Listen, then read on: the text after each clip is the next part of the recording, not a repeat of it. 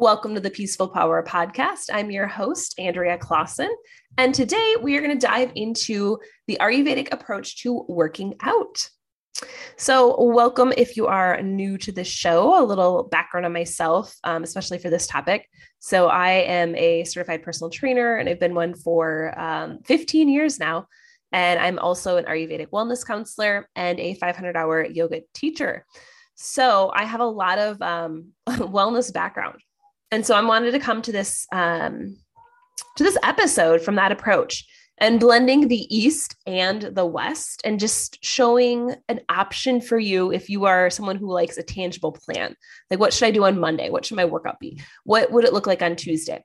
Um, that's all laid out on my blog. So if you're if you are a visual person i would highly recommend um, just heading over to my blog which is just on my website andreaclausen.com forward slash blog.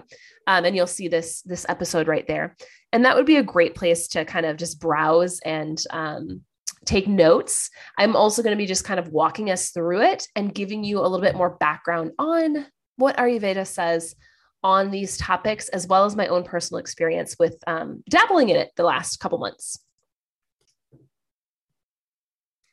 So, if you're brand new to Ayurveda, Ayurveda is a system that originated in India over 5,000 years ago. And um, it's a wellness system and it teaches us how to stay um, in balance. And a lot of the times we are looking at that through the doshas, uh, the Vata, Pitta, Kapha, you might have heard. And they make up our unique constitutions, we call it. So, our Prakriti, the constitution we were born. Um, for example, like I was a Pitta, and your Vikriti, which would be maybe an imbalance that is presenting itself right now, which might be Vata for myself, tends to be my Vikriti. So um, that's just a little, just kind of caveat on this. Now, I learned some of this information from Nidhi Pandya, and um, I went to her workshop. So this is where a lot of the information is pulled from, and she is a third generation Ayurvedic um, practitioner. So this has got a little bit of that. I'm not going to touch on the doshas. I think I maybe have done that a few years ago where your vatas, here some good workout um, practices. If you're a pitta, here some workout practices and kapha. I'm going to stick to a little bit more high level and not dive into the doshas specifically for today. So when we are looking at exercise, you know, what what do we currently recommend in the West? You know often we have a set time you know 120 minutes a week of active you know getting our heart rate up uh, what that might look like. It could be two or three days of strength training. You might run walk um, or you might just have two days a week of actual exercise because you might um, have that 120 minutes. You just work out 60 minutes two days a week. And under the western guidelines that would be suffice. Now mm, in actuality, that's not the best approach to go. For myself, being active every single day is always a win. So um, I'd rather have people spread that out and be active 10 minutes a day um, or 20 minutes a day every single day versus doing it just two days of actual movement um, just for your own health benefits. You're going to see a little bit more bang for your buck if you're spreading it out versus these big, long sessions. So, what does Ayurveda say then about this? The first thing that's a little bit different is practicing Abhyanga before you exercise. So, Abhyanga is self massage, and typically you use an oil. Sesame is the universal oil that's great for all three doshas. And you would just make long strokes um, up towards your heart or down towards your heart, depending on what body part you're doing, and then circular motions around your joints. That's just to kind of warm up the body. So, you can kind of almost see this as a warm up. You know, so in the West, we we have our um, warm ups, our dynamic warm ups. You might foam roll, whatever you're doing. Um, is kind of that foam roll um, from the Ayurvedic perspective. Next, they Ayurveda suggests to work out fasted if possible. And ideally, you are working out between 6 and 10 a.m. So if you are someone who wakes up and you're starving, um, that's just that's a whole nother podcast topic but that's a little bit about your agni or your digestive fires that maybe you're burning a little bit too too hot and you're getting a little bit too much there you should be able to slide into a workout if you do need something, um, Ayurveda suggests two dates. So eating two dates or soaking five almonds overnight and peeling them and having those before your workout. So for myself, like dates are just easier to consume than going through the process of soaking almonds overnight because sometimes you don't know if you're going to be hungry for them or not in the morning. Um, and that's that's an option there. And another one they say is if thirsty, thirsty, they recommend peppermint tea. So I've never done that myself. I've always stuck to water. I love water. Um, I'm a water gal. So take that one or leave that one. If you tend to run hot, maybe peppermint tea is going to be a better option for you. So those are the kind of four principles, you know, having those time of day, doing the abhyanga, what to eat or not to eat before the workout, and then what to drink. So let's go through that five day protocol. The first protocol I'm going to go through is a gentle muscle building protocol. This is great if you're out of balance near Vata dosha, as well as if you're in your 20s. So, this is kind of the routine to follow. So, an example Mondays, maybe you do a stretch workout. Stretch could mean yoga. So, just so you kind of have an idea of what stretch means. Um, it could also mean if you have a morning yoga practice, that could be your stretch for the day. Tuesday, strength. So, strength class could be like a barre class. Um, it can be a body weight exercise class. It can be um, grabbing some lighter dumbbells and doing some strength training. Wednesday, rest. Thursday, gentle cardio, which could mean walking. Um, it could mean the class, you know, that I've talked about with Taryn Toomey. That one's great for cardio as well. Um, getting your heart rate up for a few minutes and then bringing it back down. So that's, um, and it's not like heavy intervals. So if you think about that, you would maybe have your heart rate elevated for one minute, and then you would decrease your heart rate for three minutes. So it's going to be a lot heavier on the, the, the down than the up. Fridays, you're back to the stretch. Saturdays, a strength. Sunday, rest. So that is the ideal for that gentle muscle building. And if you are brand new or you haven't worked out in a long time, that's a great place to start is with the gentle. Now, the moderate is going to be um, where you want to end up. This is where most people want to be. So, after you've built up that strength um, and you've been doing your routine for a few months, then you're going to kind of slide on over into this um, this routine, and it's really not that much different. So, this is where, um, again, once you're in your 30s, this is a great place to be. Monday, again, you're going to do stretch. Tuesday, strength. Wednesday, rest. Thursday, stretch and or cardio. Friday, strength, Saturday, rest, Sunday, light stretch. So, again, both have two days a week of resting, um, and they just have different, slightly different variations on, um, you know, maybe doing a little bit more with your stretch and cardio one day. So, this, you know, what's what's the difference when we're kind of looking at these? Um, where how is this different maybe than a western approach because i mean even just reading that to you and me hearing it for the first time i'm like okay this this checks out to me. So the just the slight slight differences that we um, look at from the eastern perspective is you don't want to work out until you are profusely sweating.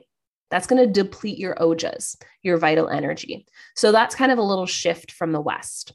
You know we think like the HIIT classes the orange theories the more more more is better and that's not always the case now, another caveat if you are a professional athlete, if you are someone who is training for a half marathon or marathon, you're going to have a different protocol as well because you're going to be a little bit more on that professional side of things and it's not um, it's not going to be following these protocols. Now you also adjust your workouts to the seasons. So i'll share a little bit more about the seasonal component with it in a second. And then less focus on kind of the aesthetic and more on maintaining body tissue and ojas for lifelong health. So a lot of times, you know, we think about like, okay, it's going to be it's January. So if you're working out and maybe you're visualizing yourself, you know, in June wearing a tank top and you have toned arms, that might get you through in the West and the East. They would rather have you focus on how is your body tissue? How is your health long term? You know, not just for this June, upcoming June, but is this workout going to sustain you for the rest of your life? Or is your workout protocol going to land you with an injury that might, um, you know, set back your body um, in terms of like tissue quality? So, like, I've tore my labrum in my right shoulder playing tennis um, in college. That's something that I can never get back. Like that torn labrum, it's it's the protective sheath around your rotator cuff. And um, all what I can do is, I mean, strength training is actually one of the best things for it because that helps me have range of motion in my shoulder and I'm able to lift things. but I can't ever that that tear is always going to be there, even with surgery, which um, you know I've been told by different physicians that shoulder surgery A is a really hard surgery, and B with those labrum tears like I had, um, they really didn't recommend you know, and I was 22, you know, at 22 to do that. That was just, it was going to be too much. So that's what we're looking at. We're thinking of that long term health and not that maybe short term gain where you could tear something or you could lose cartilage in the knees, you know, from excessive running. So that's kind of what they're looking at. Now, I just want to touch base just slightly on the seasonal component because if you're also programming your workouts and you're thinking, okay, when's the best time to work out? It's actually right now, you know, the fall season and winter season when it's colder outside. So it's really calming to the vata and kapha doshas.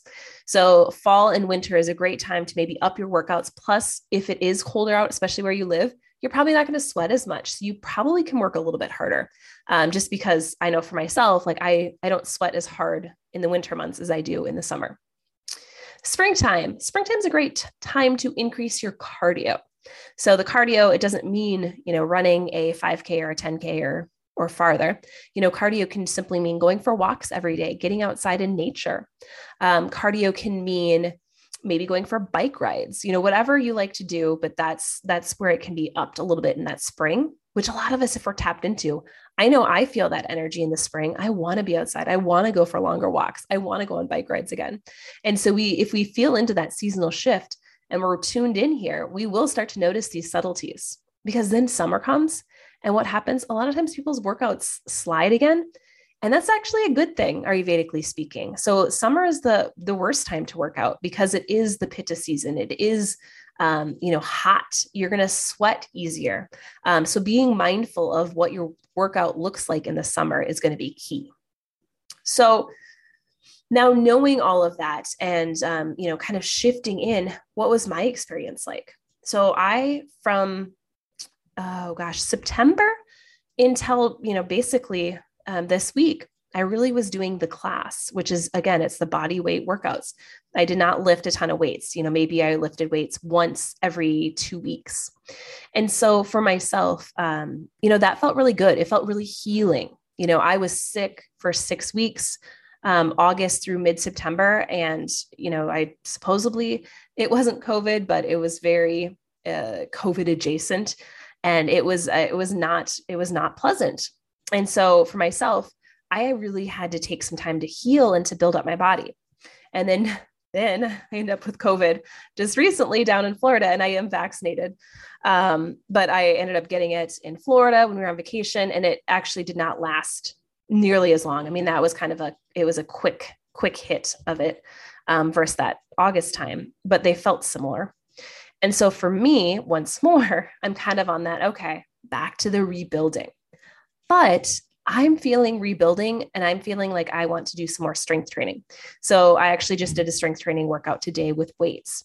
And I will tell you, I was humbled in the in the fact that yeah, I have lost strength from when I last consistently lifted. And I had been lifting and have been lifting consistently since I was 16, 3 days a week.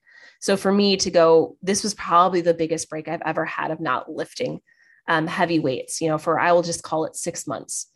And um yeah, I notice it. You know, instead of easily throwing up 20, 25 pound dumbbells, like I'm lifting my tens and I'm like, yeah, I'm going to be sore tomorrow. So that was a humbling experience. Um, not saying it's good or bad, not judging it, I just noticing. And that's sometimes what we have to do too when we're coming into these routines and when we change things up, you know, less judgment on ourselves and more just like compassion and understanding. It might not look how it looked back a year ago, five years ago, 10 years ago. You know, we're different, our bodies are different. So being mindful of that on your wellness journey because um, as I said, that that protocol, those seven days of um, your muscle building, is something that you're supposed to maintain, you know, from your 30s, you know, into your 90s, Ayurvedically speaking. And it doesn't mean that your strength training in your 30s is going to look like what it looks like in your 90s because it's not. You know, it's going to shift. You're going to have different um, different things that come into factor. Um, and your goal is to kind of keep that tissue or in your ojas, you know, built up So that's kind of how I'm looking at it. I am going to go back to strength training, I believe, with weights. And I, I enjoy lifting heavy weights. Today, after I was done, I'm like, oh, yes, I really like this feeling.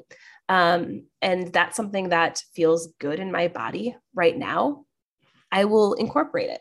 But if at one point it starts to feel not so good, um, or I just feel like I'm doing more more harm than good, then I will tweak it.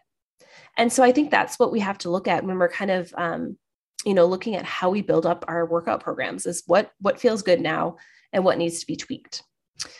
So um, it's all about listening to your body at the end of the day, really. It's all about listening to our bodies. Uh, I do want to share, I do have a free um, five day anxiety and stress management um, program. It's an email based program. I'm going to have some live coaching in the uh, private Facebook group as well but I really wanted to get that um, get that off the ground. So I'm doing it live, and it's going to start January 24th. And again, it's free. It's this five day program, and I'm doing this because when I sent out my survey a few weeks ago, this is a big topic that came back with stress management and anxiety, and especially with the world being up down. You know, we don't know what's next, and there is just this, you know, anxious feeling. I wanted to give some Ayurvedic tools that work for myself. You know, I told my my business coach, um, I feel pretty calm. And she's like, but you've been doing these practices, you know, for how many years? Like, that's a great point, you know, but people, we don't always know like where do where did i get this information? I learned you know i learned from teachers. So i wanted to share this you know the stuff that's been working for me with you. So you have some um, practices that you can rely on and pull from your tool belt. And they're all they're going to be short videos every day 10 minutes or less that's emailed to you and these are not going to be more on your plate. These are going to be literally, if you just open up one of the five days and you watch the video, you should easily be able to find a practice that you can implement. So that's my goal with the five days is not to give you, um, you know, more to do. Is It's more like, okay, if you just pop in when you can, um, or even if it's two weeks after the challenge and you pop in and try a practice, you'll be able to implement that stress management and anxiety um, management practice. So that can be found in the show notes um, as well as just on my website. If you just go to andreaclausen.com, it's right on that homepage. Um, I put it there. So again, it is going to be a live training if you can make it live um, January 24th. So um, come join and relax, relax with me. All right. Thank you all so much and go out there and spread your peaceful power.